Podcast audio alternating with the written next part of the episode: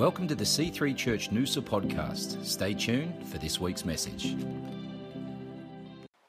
Well, good morning. I'm so glad to be bringing the word today. I know this is a word that will encourage us. I believe it's a word in season, uh, and I want you to take hold of it this morning. So, the title of my message is It's Time to Change the Subject.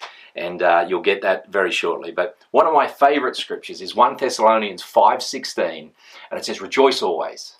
Pray without ceasing. Give thanks in all circumstances, for this is the will of God for you in Christ Jesus.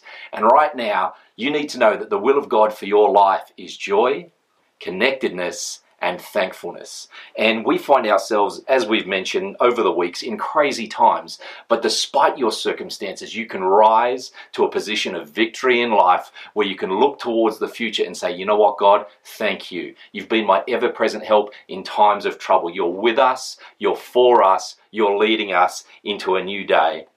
So, you know what? During a time where joy may be lacking, and connectedness is limited, thankfulness is like hard to show, we've just got an amazing opportunity right now in history to slow down, get happy, and reprioritize our lives. And uh, I think we're in a position where we can focus on the situation or we can focus on those adjustments that we need to make in life for life post COVID 19, where we can find ourselves joyful, connected, and thankful. And, and Jesus just wants to be central in our lives, in each of our lives, not only in our lives, but in what we do. And He wants us to uh, lead others into relationship with Him where they can find peace, joy, and connectedness just like we have. And I love that video that we just watched, which, which shows us that we can be carriers of hope, carriers of faith, carriers of love, and that we can bring that to those we meet.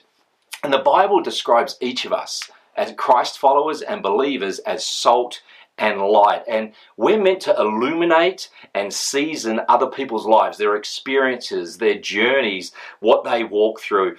And I love it in Matthew 5 13 to 16, where it says, You are the salt of the earth. But what good is salt if it has lost its flavour? Can you make it salty again? It'll be thrown out and trampled underfoot as worthless. You are the light of the world, like a city on a hilltop that cannot be hidden. No one lights a lamp and then puts it under a basket. Instead, a lamp is placed on a stand where it gives light to everyone in the house. In the same way, let your good deeds shine for all to see, so that everyone will praise your Heavenly Father. So, even though right now we're in, in, a time of calamity, a time of confusion and adjustment, we can actually be the ones that illuminate and season. We can bring joy and peace, faith and strength to those that are lacking in it. And uh, I believe it's time to change the subject. I believe it's the time to stop talking about isolation and limitation, and it's time to start focusing on the future and speaking about what we want to see. Because in Genesis 1, we see this picture of God. It says that the Spirit of God was hovering over darkness, it was hovering over nothingness. And God said, Let there be light. And light was, and God said, It was good. Let, us go there in Genesis 1, starting at verse 1, it says, In the beginning. God created the heavens and the earth, and the earth was formless and empty, and darkness covered the deep waters, and the Spirit of God was hovering over the surface of the waters. Then God said, Let there be light. And there was light. And God saw that the light was good. Then he separated the light from darkness, and God called the light day and the darkness night. And evening passed, and morning came, marking the first day. A question I have for you today is what darkness are you hovering over right now? What darkness is there present in your life? What nothingness that needs your let there be so that you can say it is good? You need to open your mouth. You need to exercise the authority that God has given you. The same creative power that was in God's mouth is in your mouth when you are filled with your by the Spirit and you're filled with faith and you speak and declare in Jesus' name. You know, is there a darkness of fear that requires a let there be peace? Is there a darkness of sickness that requires a let there be health?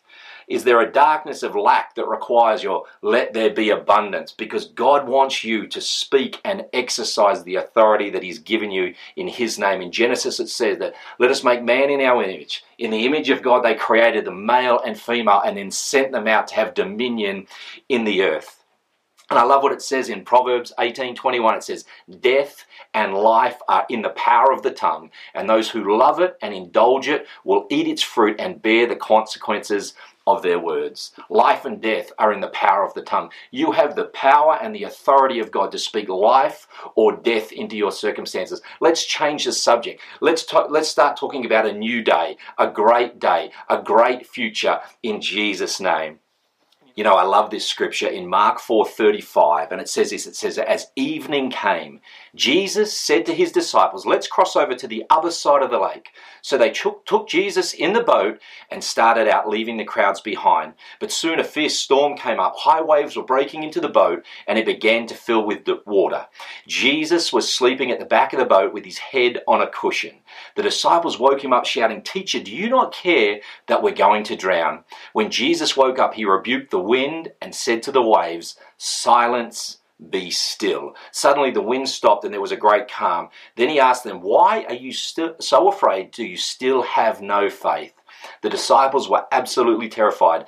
Who is this man that e-, they asked each other that even the wind and the waves obey him. Jesus and the disciples were in the same storm.